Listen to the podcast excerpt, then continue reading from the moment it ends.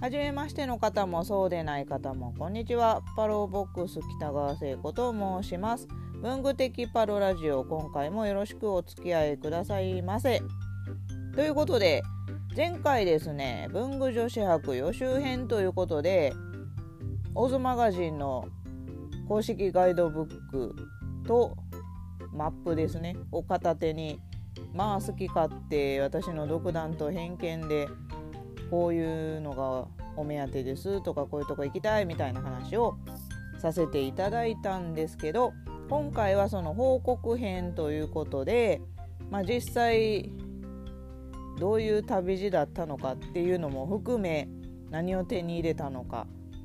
じっくりお話ししていきたいなと思っております。で、細かく喋ると多分ね、すんごい時間がかかると思うので、かいつまみたいけど、それでもやっぱり1回じゃ足らんなということで、今回は前半と後半と2回に分けてお届けしようと思っておりますので、よろしくお願いいたします。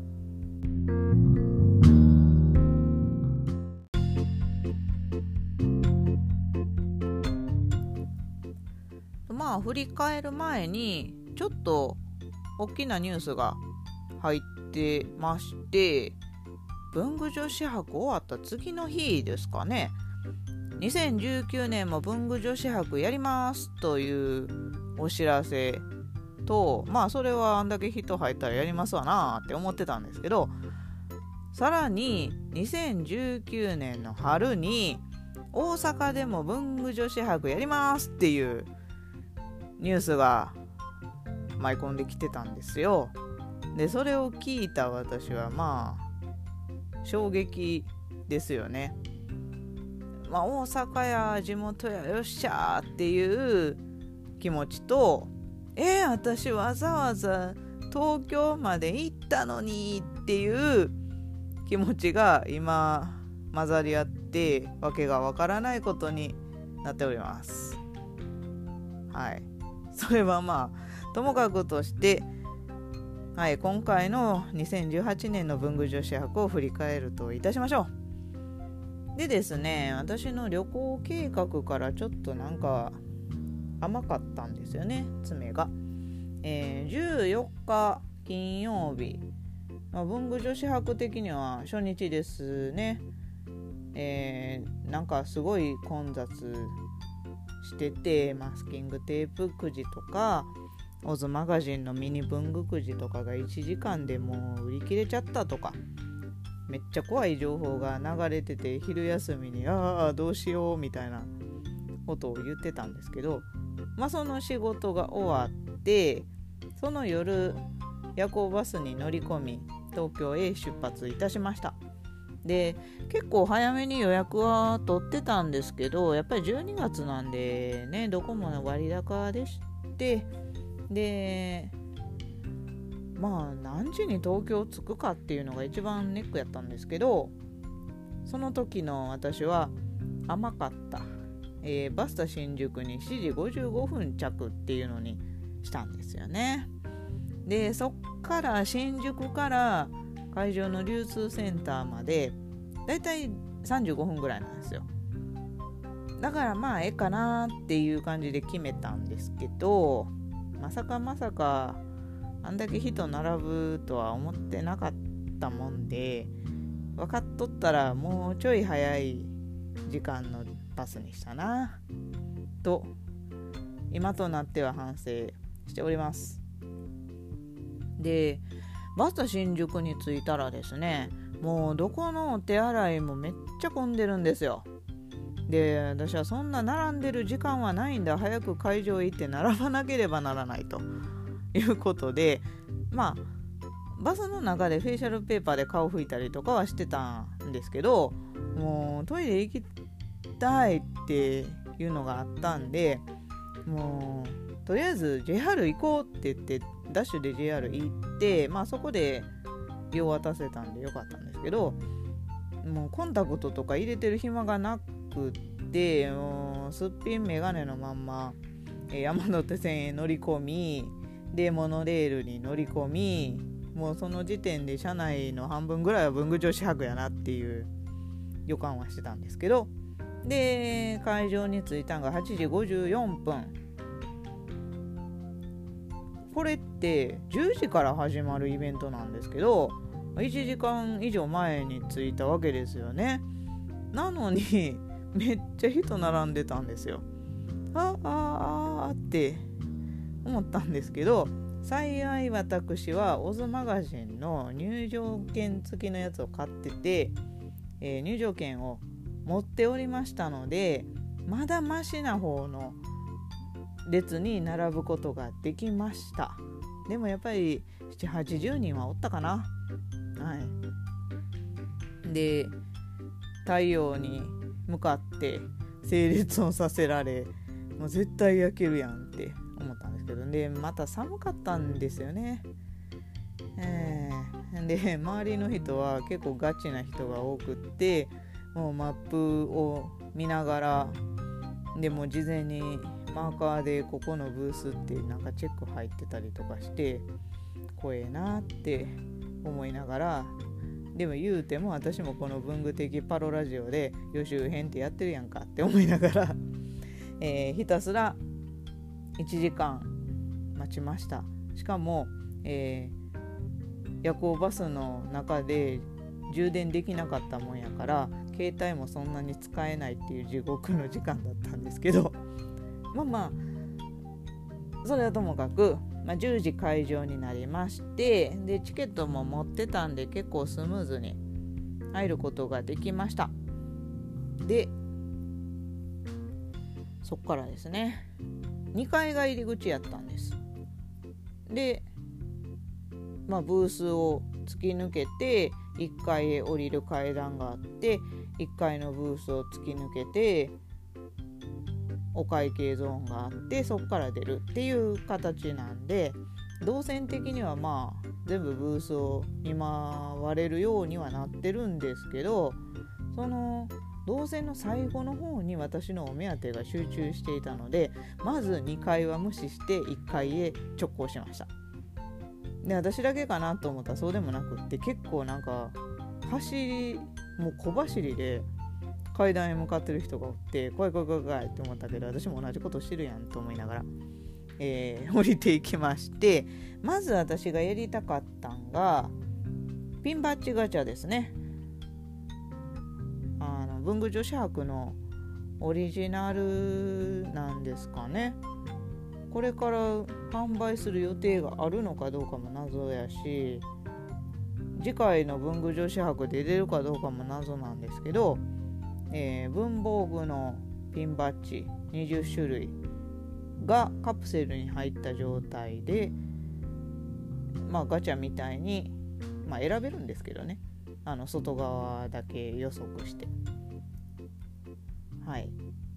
で1回400円、お一人様5回までで、そのピンバッジガチャってその中のブースとかのお会計と別なので、別で2000円払わなあかんと。これ恐ろしいですよ。ほんまにブースの中の買い物だけでも結構なお金使うのに、さらにピンバッジガチャ別腹みたいな支払いになってますからね。その辺は置いといて、でもう2000円払って5つ引きましたと。でもかぶったら職場の人にあげようって思ってたんですけど、見事にかぶりがなし、すごい、私変なとこで引きの強さを出しました。で何が出たかと言いますと、国用のキャンパスノート、シードのレーダー、デビカ、よい子の道具箱、昭和ノート、ジャポニカ学習帳、オルファのカッターとなっております。ほぼほぼ四角い。いやでもいいですただちょっとね、私の狙ってたクーピーあかんかったですね。クーピーとかポスカとかちょっとカラフルなの欲しかったけど、かぶらなかったのでよしといたしましょう。でその隣にオズマガジンのミニ文具くじっていう、これ公式ガイドブックを買ったら、くじがついてまして、で文具と交換っていうか当たり外れがあるのかな、多分ないと思うんですけど、何か文具がもらえるっていうやつで、初日は1時間で終了ってなってたんで、もうそこも頑張っていました。直行したのに5人くらい並んでたんですよ、恐ろしい。で、私がもらったんがこれは、アコーディオンメモ、なんかミシン目が入ってて、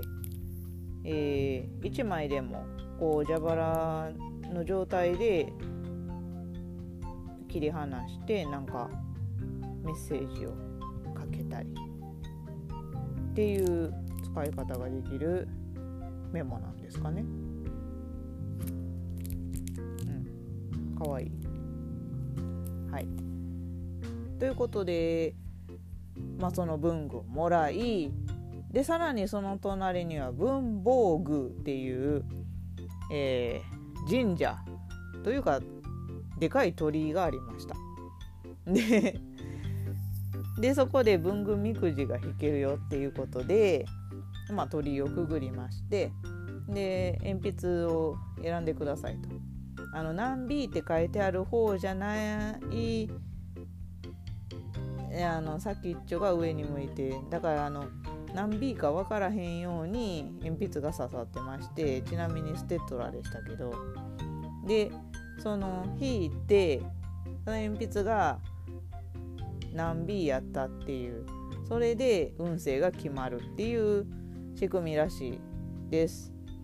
でどうぞって言われた時に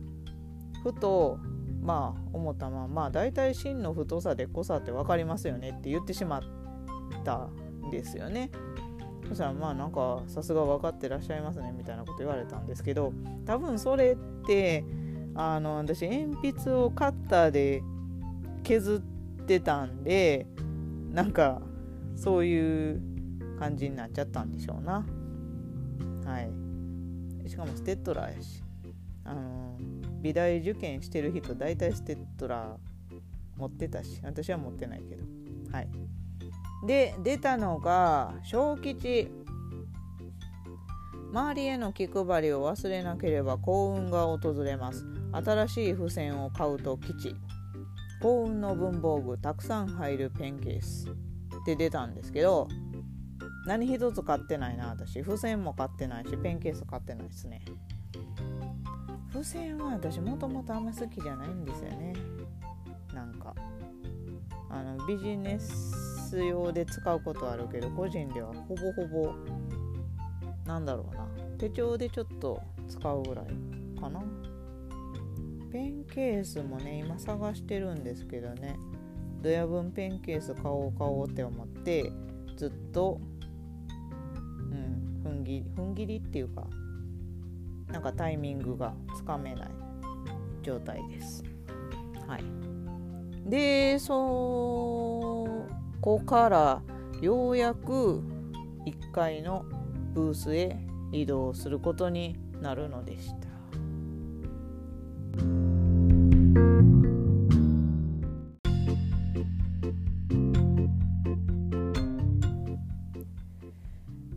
まあ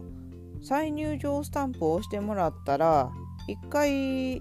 外に出れるっていうのは分かってたので、もう絶対欲しいぞっていう商品だけ先会計済ましてしまおうということで、向かった先は文具女子博のオリジナルグッズのブースなんですけど、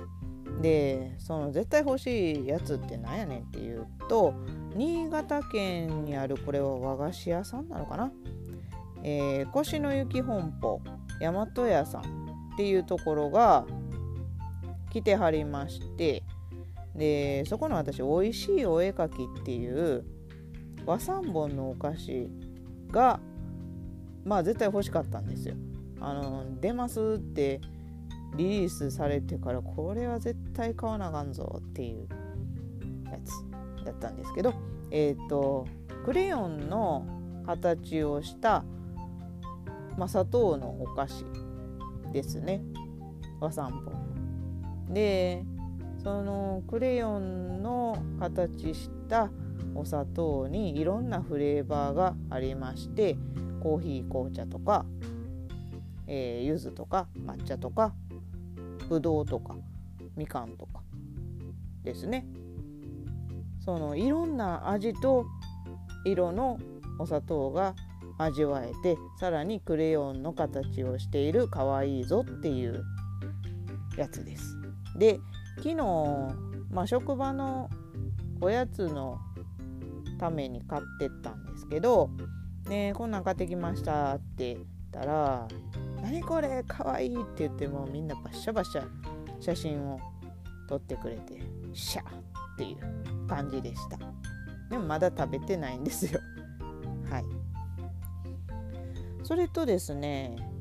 大和屋さんじゃないんですけど、チロルチョコ、これはね、ただのチロルチョコにその文具女子博って書いてあるフィルムが巻いてあるだけの話なんですけど、話題作りにはなるかなっていうことで、それも買いまして、昨日、また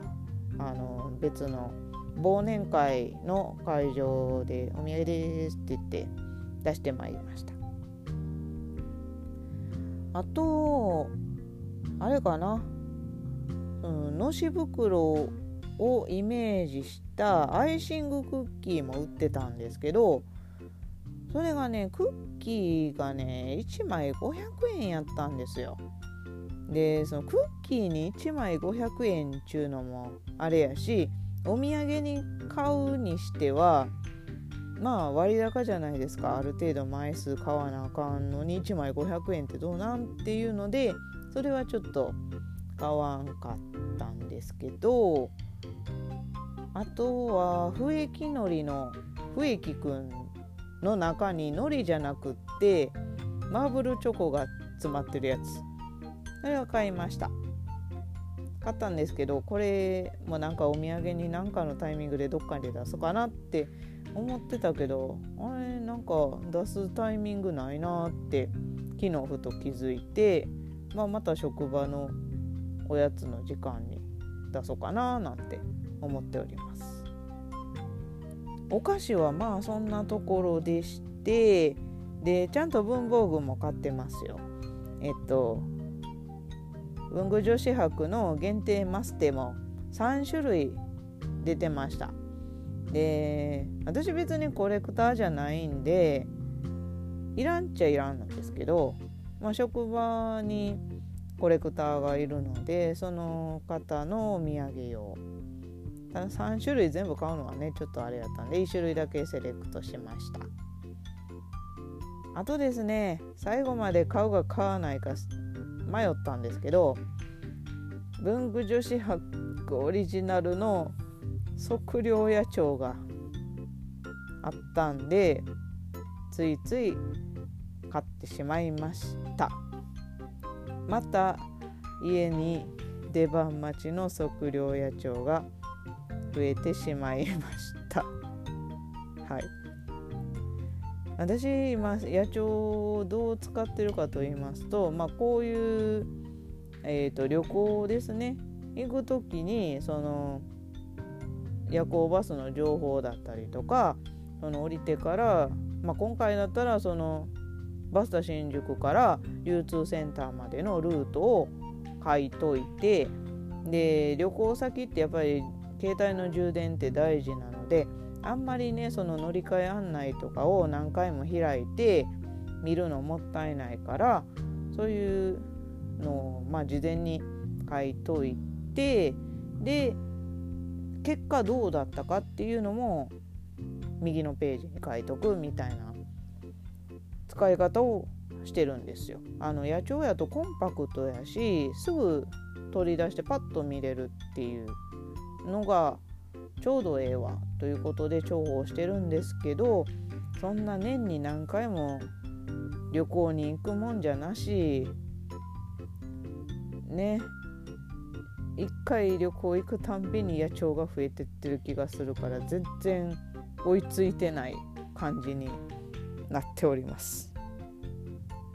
買っちゃったもんはしゃあないね。はい、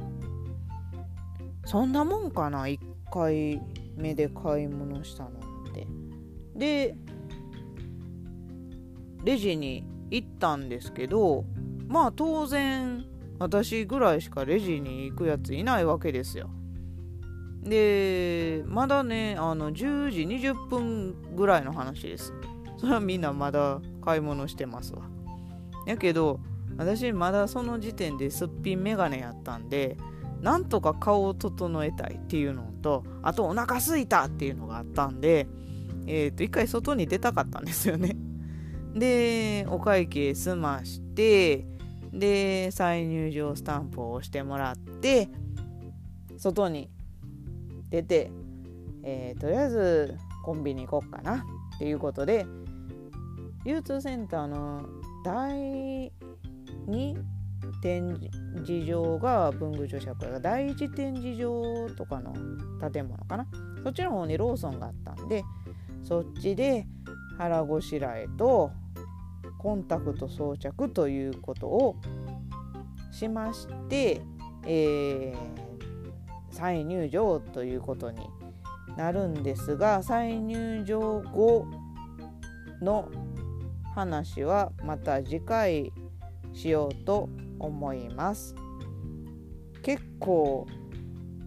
このペースで喋ったらえらいことになるな。まだね3分の1ぐらいですよ、文具女子博的には。